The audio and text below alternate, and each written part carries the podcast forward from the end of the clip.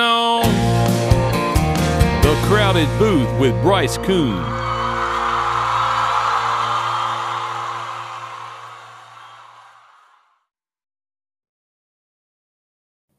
Hello, everyone, and welcome to another edition of our college football preview. I'm here alongside Palmer Thombs. You've seen him on our live show. You've seen him on Twitter. Palmer, first off, we appreciate you coming on, man. Has it? Uh, I know you, you've moved back in. You're in Athens. Is the? I'll ask you this: Is the feeling around campus on the student perspective, and for you covering it as well? I mean, is this something uh, that people are getting excited to have college football back, especially in a great college town like Athens? Oh, absolutely. You know, the the application for student tickets went out last week.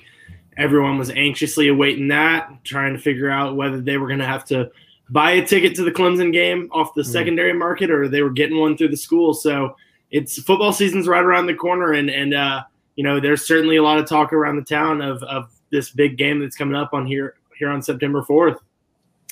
And I want to lead off with that because this game is something where a lot of people can put a lot of stock into what happens week one. But we know, and I think we've talked about it before, the road for Georgia to make an SEC title and a national championship does not begin and end in Charlotte week one. Whatever happens, that next Monday, there's going to be a lot of stories out there talking about, hey, you know, Georgia may not be as good as we think or something like that. Would you just say this game is a good litmus test of where Georgia is week one rather than where they are as a program in 2021? I think that's a great way to put it. I, I think, and, and especially given the news that, that there's Georgia maybe down a couple players for that game based on injuries and stuff, you, you got to take week one with a grain of salt, understanding that the Georgia team you see week one is not going to be the same Georgia team that plays midweek, mid-season against Florida, plays at the end of the season against Georgia Tech, and and if if Georgia fans are lucky, plays in an SEC championship, you know, championship setting, uh, you know, playoff setting there in Atlanta. So I, I, think that's a good way of putting it. That it's a litmus test. It's it's a great way to you know see how Georgia, you know, the the potential that Georgia has to match up against some of the elite teams in college football. Clemson is certainly one of the biggest tests that they will have all season, if not the biggest. And, uh, you know, it, it's certainly going to be an opportunity for Kirby Smart and these Georgia fans to find out a lot about this football team. We know uh, on the, the boards of a Dawgs 24 7, which you write for and cover Georgia athletics. Uh, listen, the fans, they're, they're, it's a rabid fan base, Palmer. This is a fan base that wants and is for a national championship. We talked about this on our live show on Wednesday. I think that the the haters, they'll say the pundits that say Georgia will never win a national championship. To me, in my opinion, you can't just say something won't happen just because it hasn't happened in a long time. Do you feel when you just take a look at this roster at a glance, how it's constructed is championship level? We talked about uh, last night, Ralph and I on the uh, show. I feel like this is a program that has the culture, they've got the recruiting, they have the facilities, but roster construction. Do you feel like it's something where you can look at and say, "Yep, you can point to a few key factors and say that's a championship level team. Absolutely. I mean, Georgia checks all the boxes that you could ask for. You've got a returning quarterback with with the arm talent to make plays down the field. You've got wide receiver depth at the wide receiver position, not just top end. And and, and Georgia's going to be down one of those top guys in in mm-hmm.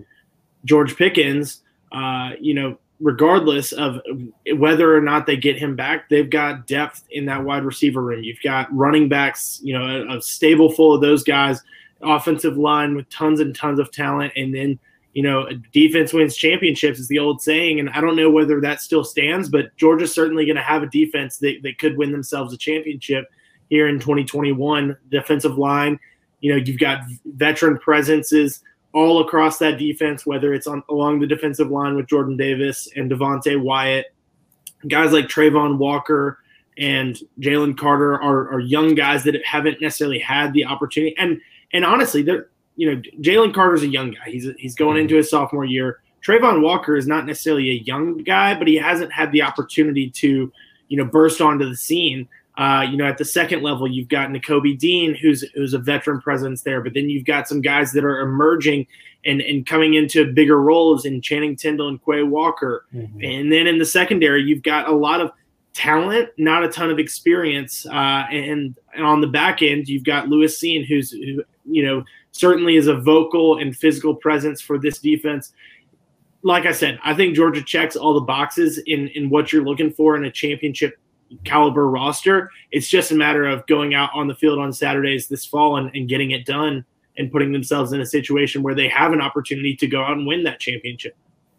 Obviously, comes down to execution. Let's talk a little bit more about the offensive side of the ball. Um, I think it's safe to say that ever since that Cincinnati game, I don't think there was much question on who the starting quarterback would be coming into 2021. JT Daniels firmly entrenched there. This is a team that averaged around 424 yards per game last season, a little over 32 points.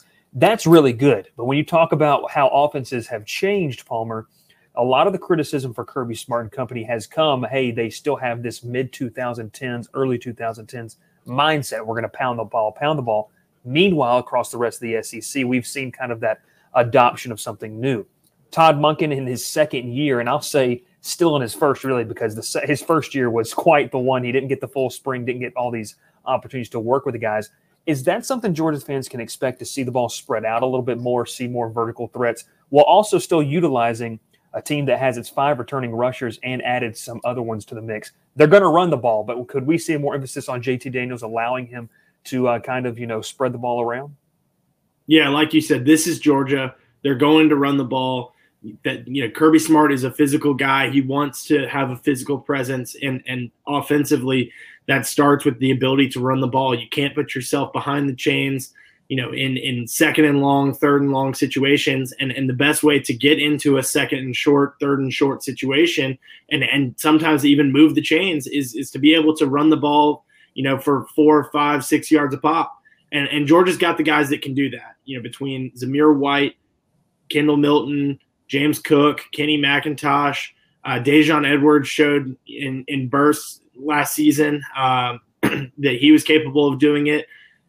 Georgia's going to run the ball, and, and they've got the talent on the offensive line that they're still going to run it. But like you said, they they've in in years past they've kind of been stuck in that mid two thousands offensive mindset of mm-hmm. we're going to rely on the run. And, and football has changed so much where offenses are spreading it out and, and the elite teams, you know, the, to me, I think about the last two years in the SEC. You saw 2019 LSU make that jump. In 2020, Alabama was a historical team. What was it that did it for them? And it, it was their ability to get the ball downfield in a hurry through the air. And mm-hmm. and Georgia certainly has the ability, capability to do that this year. With like I said, JT Daniels with that arm strength, very talented quarterback. He, he's much more comfortable in the system now uh, both physically and mentally, and than he was this time last year. You know, he was coming off of an ACL injury, a, a tough knee injury. As much as that, you know, is, is hard to overcome physically, you've got to overcome that mentally as well. You've got to feel comfortable in in your ability to move around the pocket and your ability to step up and avoid pressure. He he feels that now. He feels that, and and with a second year under Todd Monken as the offensive coordinator, he's just got so much more comfort with his ability at the line of scrimmage to change plays. And and the guys around him have the, that comfort. And, and, then going back to like what i was talking about earlier with the wide receivers you've got depth and upon depth upon depth. Like we said george pickens whether or not we see him this year is still up in the air. Coming off of a torn acl that he suffered in the spring he's still with the team. And i think that's very encouraging for georgia fans. You know you thinking about georgia's you know injuries and and stuff along those lines that that occurred occurred in March. Give mm-hmm. him proper time, and he, he could be back come November, and and you could be seeing him potentially make his debut 2021 debut against Florida in in Jacksonville, maybe the week after against a Missouri team that he's had their number uh, the last couple of seasons. You know, you could see George play. They've got Arik Gilbert, who's who's going through some of his own issues right now, uh, and and you know off the field that's that's going to be a situation to monitor. But if he's out there, he's another weapon and, and someone that can fill those shoes of, of what they're missing with Pickens and a big bodied guy that can go up and, and make those 50 50 plays. Behind those guys, you've got Jermaine Burton, who's returning, Kearis Jackson, who actually led the team in yards and receptions last year. People forget that. And and so you know, between those two guys, you've got guys that are coming off of injuries in, in Marcus Rosemy, Jack Saint, who was a, coming on strong as a true freshman, Dominic Blaylock, who had a great true freshman year back in 2019, missed all last season. he should be coming back. You know, you've got these guys. Arian Smith is a guy who battled his way back from an injury last year and, and made an impact late in the season. You're, you're just looking for them to continue to grow into the players that Georgia expects them to be. And, and if they do, Georgia's got tons and tons and tons of talent. It like J, JT Daniels said it the best to me.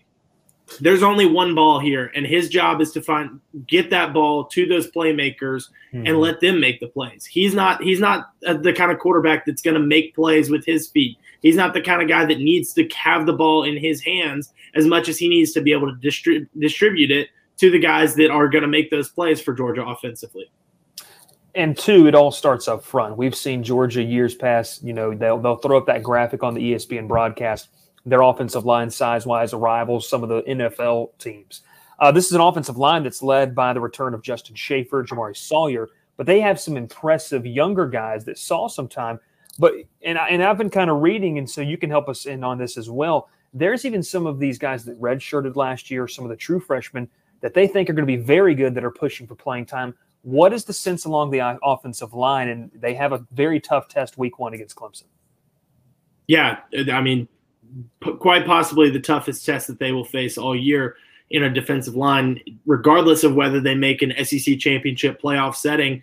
Mm-hmm. Clemson is going to have one of the best defensive lines in the country, and and that potentially is only rivaled by Georgia's defensive line, who this offensive line is seeing each and every day in practice. And so, what better way to prepare for that challenge than than the battles that they're having in preseason camp right now.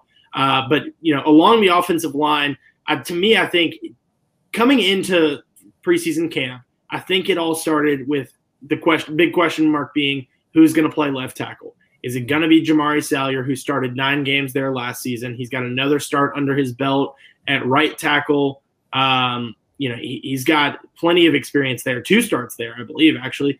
Um, and, and so he's he played well there at left tackle last season. The and and so the thing about Salyer is that he is more of a tr- true natural guard than he is a tackle. And so if Georgia, you know, in an ideal world, Georgia finds someone that can play left tackle and, and hold the position, hold their own against Clemson, against the SEC, you know, whoever they Georgia has to go up against, they find their, you know, replacement at left tackle they bump Salyer into guard, and then they've got a rotation of right guards in Justin Shaffer and Tate Ratledge. I don't know that they're going to find that right now in this preseason camp, especially given the injuries that have happened in the middle of the offensive line. Warren Ericson suffered a hand injury earlier in the camp, and he's questionable. He's he's making his way back, but you know the problem with a center is you can you can have a guard or a tackle play with a broken hand, mm-hmm. and you put a cast on that son of you know, son of a gun, and and and and you're ready to go. Yeah, it, you can't do that at center. You you got to be able to snap the ball, and, and so um, I think it now it starts and ends at center, and and you've got to be able to figure out who you got to have two guys that, that you feel really comfortable in because you never know what you're going to see in that first game. Whether it's Cedric Van Pran, who the media is, is, is going to have the opportunity to speak with later today. Uh, I think that's an interesting storyline. There is that you know is he coming along in his second season? Is he making the steps that, that he can potentially be a starter? And and again, it was not solidified. That's that center position or was a position battle before Ericson's injury, and it's going to be one after because Van Pran was going to be pushing for playing time regardless. He was the number one center in the country in his class. Um, you know, didn't probably has a higher ceiling than Warren Ericson, but didn't necessarily have the experience that Ericson did. Ericson started the last couple of games last season after Trey Hill went down with an injury, uh, and, and, so you know now you're looking at Van Pran at center. Jamari Salyer has experience snapping, and, and, so they're looking at him there. Austin Blaske is another guy who's coming along in his second year with the program he's making steps in the right direction and pushing for playing time at center. So to me, now it starts at it starts with figuring out center and then working your way out. Whether that you know is you know if if Salyer wins the job at center, then obviously you've got to have someone other than him play left tackle. With that being probably Xavier Truss, Amarius Mims, or Broderick Jones. Uh, those three would be the front runners at left tackle. Um, you know, if if Van Pran wins the job, and, and I think Kirby Smart would rather have him win the job because you can then utilize Salyer's abilities at guard or at tackle. And and so then it goes back to the situation of are we putting Salyer at guard and, and you know figuring things out at left tackle or putting him at left tackle where you know what you've got and then starting Justin Shaffer at left guard and, and Ratledge at right. So really the only position, the only starting spot that is solidified would be right tackle and Warren McClendon because I, I think there's there's probably four guys that you know that are going to be out on the field rotating.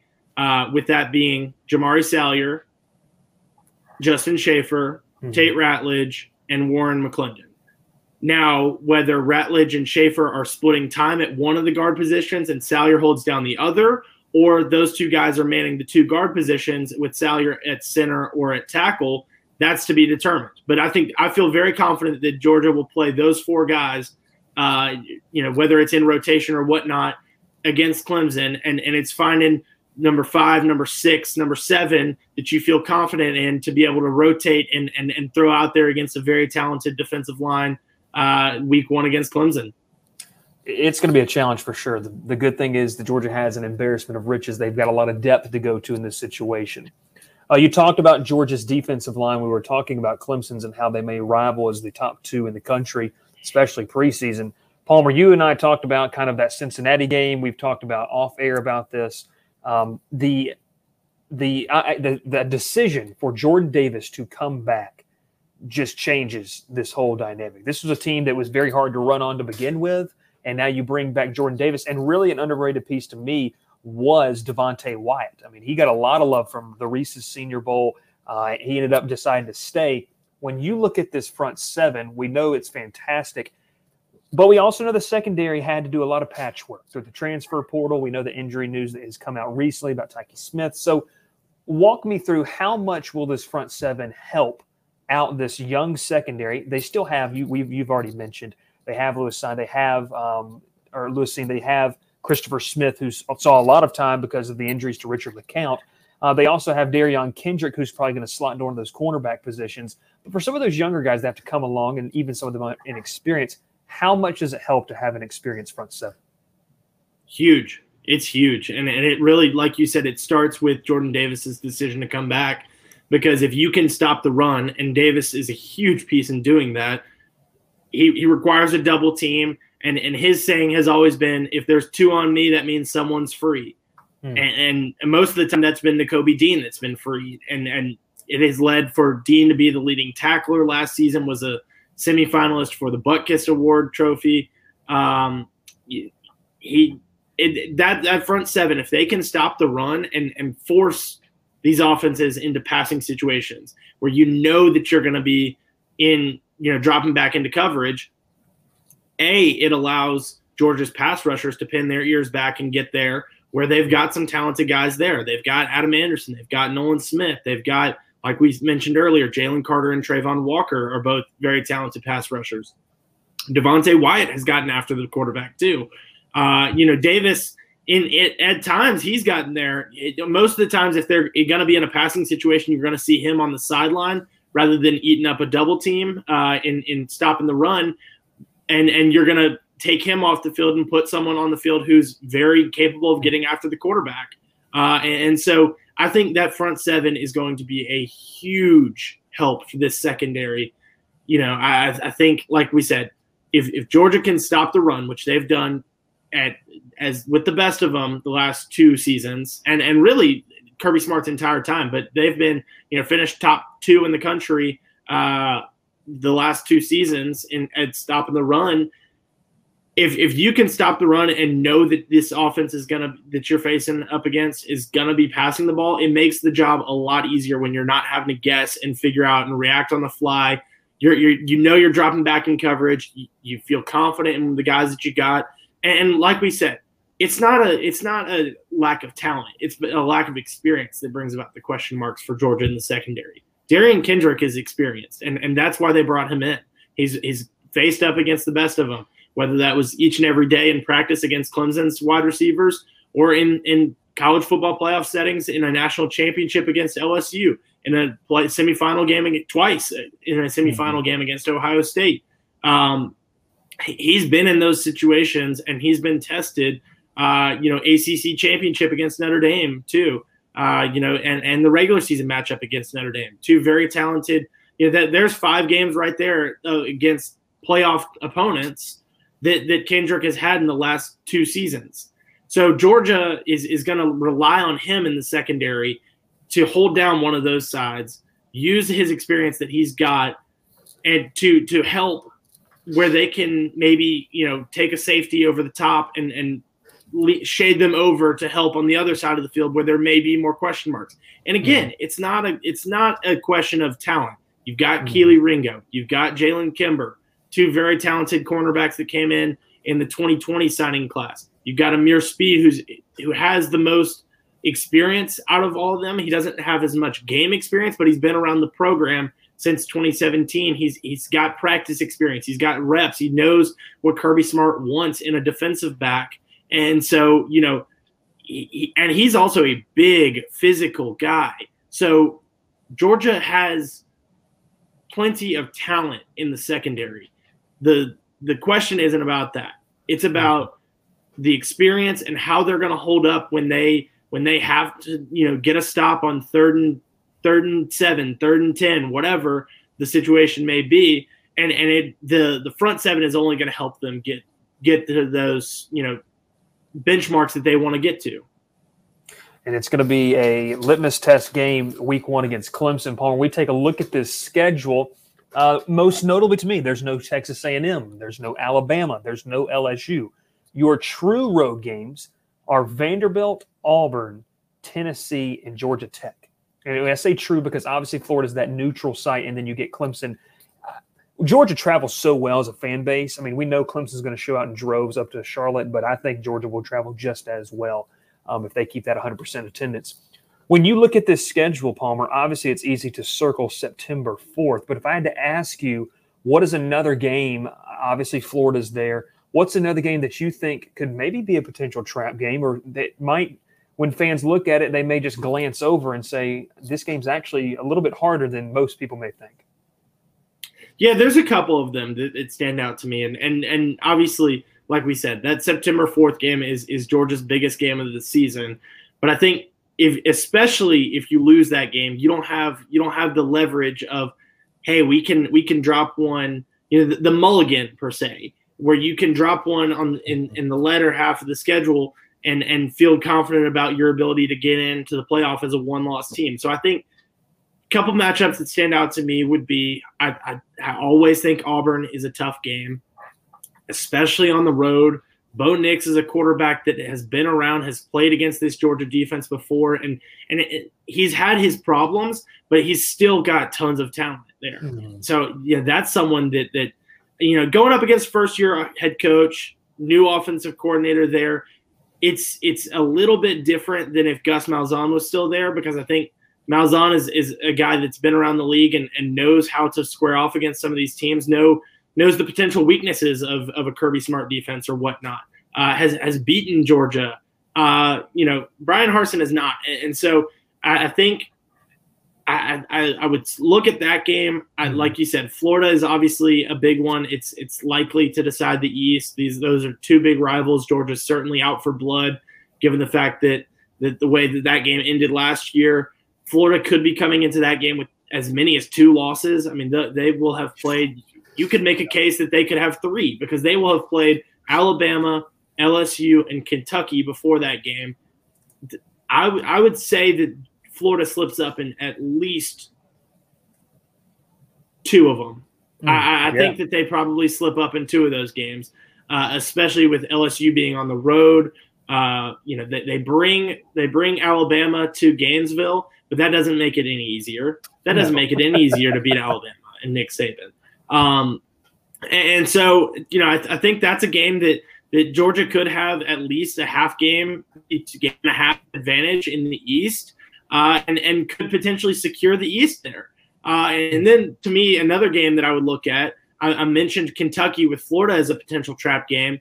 Kentucky, Kentucky is a team that plays Georgia very physically. It has given Georgia some challenges uh, over the last couple of years. It's it's a game that I think some fans overlook, but Kirby Smart is is never going to overlook that game just because of the way that Mark Stoops gets his teams ready to play. I think the new offensive coordinator there, new quarterback, makes that an interesting team. I'm very interested to see them early in the season, especially that week two against Missouri. And then mentioning Missouri brings me to the final game there uh, that I would circle as a potential trap game falling right after Florida on the schedule. You do get them at home, but that's a returning quarterback, you know, an, an offense that, that has some weapons there. Uh, that's another team that I think could make a push for uh, second in the East. You know, I, I think it's a it's probably Kentucky, Missouri, and Florida battling for second in the East. But I think any one of those teams could give Georgia trouble.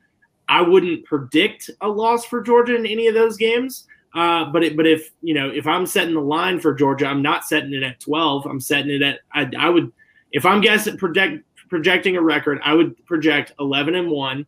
Mm-hmm. Uh, likeliest loss coming to Clemson, but if they don't slip up, if they if they beat Clemson, Georgia fans are going to be expecting 12 and 0, and and that's not necessarily a given. Give me, let's go uh, two maybe three keys for Georgia to go 12 and 0 and let's get through the season, win the SEC title, and win two more games to you know hold their first national championship trophy since 1980. Palmer, in your opinion, in your expert opinion, I'll give you that.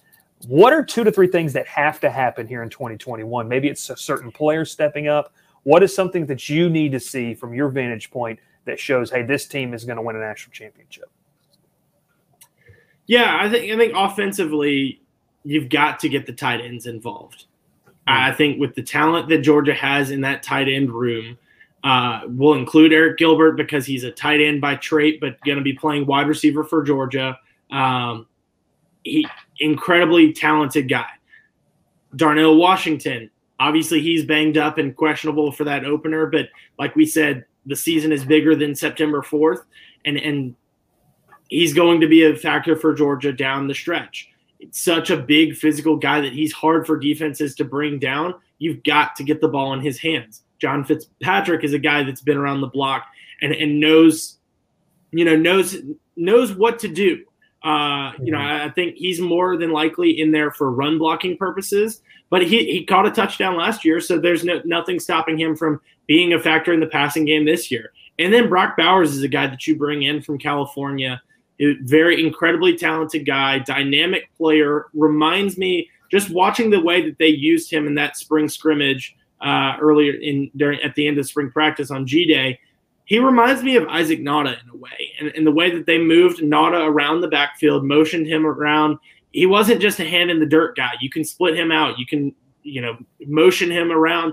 You can get him the ball on a on a jet sweep if you wanted to. And so you know I, I think if Georgia wants to get to where they want to get to, they've got to get the tight ends involved offensively. And I, and I think that you know, like we said, there's there's tons of depth in that wide receiver room, uh, but you you know that that gives JT Daniels another option of someone that he can throw to, especially in a check down situation. So I think getting those tight ends involved uh, is is certainly something that is um, in the plans. You know, having talked to some people around the program, some recruits that have that have been in meetings with Todd Monken and stuff, they want to get these tight ends involved. They know that they've got incredible talent in, in that room. It's just a matter of actually doing it. So I think for me, offensively, getting the tight ends involved. Uh, defensively, I think it, it, comes down to the the secondary growing up. I think, like we said, there's there's not as many questions. You know what you've got along that defensive line. You know what you've got uh, and in Nakobe Dean. You you feel very confident in in Quay Walker and Channing Tindall, two guys that have played big roles for Georgia the last couple of seasons, are stepping into bigger roles. But but you feel confident in their capability of doing that. You, you mm-hmm. I mean, you even feel confident in the capability of Adam Anderson and Nolan Smith to rush the passer. They've got huge shoes to fill in Azeez with Azeez Ojulari leaving, but you feel confident in their capability to do that. And Anderson finished in the top five in the SEC in sacks last year, and he wasn't even Georgia's number one guy. He, he was splitting time with Nolan Smith, Azeez Ojulari, Jermaine Johnson. you you got to feel that with more opportunities, those two guys are going to come into their own. So there's not as many questions in the front seven to me. It's it's you know the questions are in the secondary, and it's you know how those guys are going to gel. You've got so many new faces back there. I think having the two safeties be guys that are experienced in returning is huge because they they are the communicators. They are in charge of relaying the calls from one sideline to the other and making sure that they see everything. It's all in front of them. And so they can make sure that someone is in place, whether that's Tykee Smith at star or Latavious Brini at star or Ameer Speed or Jalen Kimber or Kelee Ringo at corner or Derion Kendrick on the opposite side at corner. There's there's a lot of new pieces and they, they've got to gel and, and really you want to see that early to give Georgia a legitimate chance against Clemson. Uh, and and they're they're going to be tested, but what better way to learn than than you know, facing the probably the best offense you'll see all season. I mean, you know, it, let's say Georgia does, you know, have have some tr- trouble against Clemson. You've got the film to go and learn and the opportunity to go and learn for the next 11 games. Like we said, it's the season it doesn't start it's it starts in Charlotte but it doesn't end in Charlotte. Mm. Win or lose. And and so you've you've got to take what you get out of that Clemson game as a learning experience, good or bad, and and build upon that because Georgia can't be the same team September 4th as they are December 4th. I, I don't know the date of the SEC championship game, but you know whether it whether that Georgia's in it or whether they're going to a you know college football playoff setting or a or a New Year's Six bowl game, they they've got to grow as a team. And and to me, defensively, that starts and ends in the secondary. And then I think this is just a given. You got to stay healthy. You you, yeah. you can't see uh, you know you can't see Georgia getting hurt. Um, you know, very key players getting hurt. They've got depth so they can withstand a, you know some bumps and bruises, but staying healthy makes it just so much easier when when you've got your top end guys out there and you're not having to replace them. Now, is that realistic? Probably not. You're playing a physical SEC schedule, and guys are going to get you know nicked up and stuff. And so Georgia's Georgia's got to be able to have guys step up in those situations and, and then get back as soon as they can. You know, go through the rehab process, go you know go through all the proper channels to get healthy and stay healthy. Um, I think that's very important at the quarterback position because we saw what Georgia, you know, we saw the question mark that quarterback was last year, and we saw the answer that JT Daniels provided down the stretch. You don't really want to you know have to turn away from JT Daniels. So you, you want to see the offensive line protecting him. You want to see those offensive linemen staying healthy so that you don't have to be you know figuring out a new rotation. You want to see the receivers staying healthy so that the chemistry that JT has built up with those guys is is you know valid and and you know worthwhile. You want to see the running back stay healthy because like we said Georgia's going to ground and pound and it's physical and and you you know you got to have those guys. And then in the secondary, you know, defensively, you, you want the front seven guys to be healthy because they're the heart and your soul of your defense, and you want the guys in the secondary to be healthy because hopefully, for Georgia's sake, they're going to be building up, you know, chemistry back there in their own right, and and you know, continuing to grow. And so, you know, you don't want to have any you don't you don't want to have any stunts in your growth uh, you know with an injury here or there. It's going to happen you, but you got to get back on the field and you got to you know do anything you can to avoid putting yourself in a situation where you're going to get injured. Consistency and execution. I think that's going to be the biggest thing. Having consistency among guys staying in certain rotations and then obviously executing. Not a lack of talent we know that it's just been trying to get over that hump palmer we appreciate you coming on previewing the Dawgs i know you're ready to get to go we're what nine days away from this recording date of week zero uh, there's there's some okay games. It'll be enough to suffice to get me through for the next week. But uh, we appreciate you coming on, man. Are you going to be in Clemson? And where can people follow you for uh, all the updates regarding the latest Georgia news? Yes, I will be in Charlotte for that game. Really looking forward to it. At just ready to get back into a n- normalcy of, of, full stadiums and, and incredible college football atmospheres. Uh, and, and you can find all my work over on Dawgs Two Four Seven and on social media at Palmer Thombs. Palmer, we appreciate your time, man. Best of luck to you. Have fun this season. I know you're excited to uh, to get back to some sense of normalcy with uh, with covering. Hopefully, the Zoom interviews will stop soon. I know Georgia's been doing some of those. You're ready to talk to some players one on one. We appreciate your time, man, and thanks as always. Thanks for listening. If you like this episode and want to hear more, make sure to catch us on Apple Podcast and Anchor. Subscribe, set up those alerts so when a new podcast drops every single Friday, you can be the first to know. Also, make sure to follow us on all social media at The Crowded Booth. That's Facebook, Twitter, and Instagram. Also, make sure to follow our YouTube page, The Crowded Booth. Subscribe, set up those post notifications as we go live every Monday and Wednesday at 7 p.m. Eastern. Last but not least, sign up for our free newsletter. Yes, completely free at thecrowdedbooth.com today as we give you the latest sports news happening around the Chattahoochee Valley area, regional and national stories. Have a fantastic day.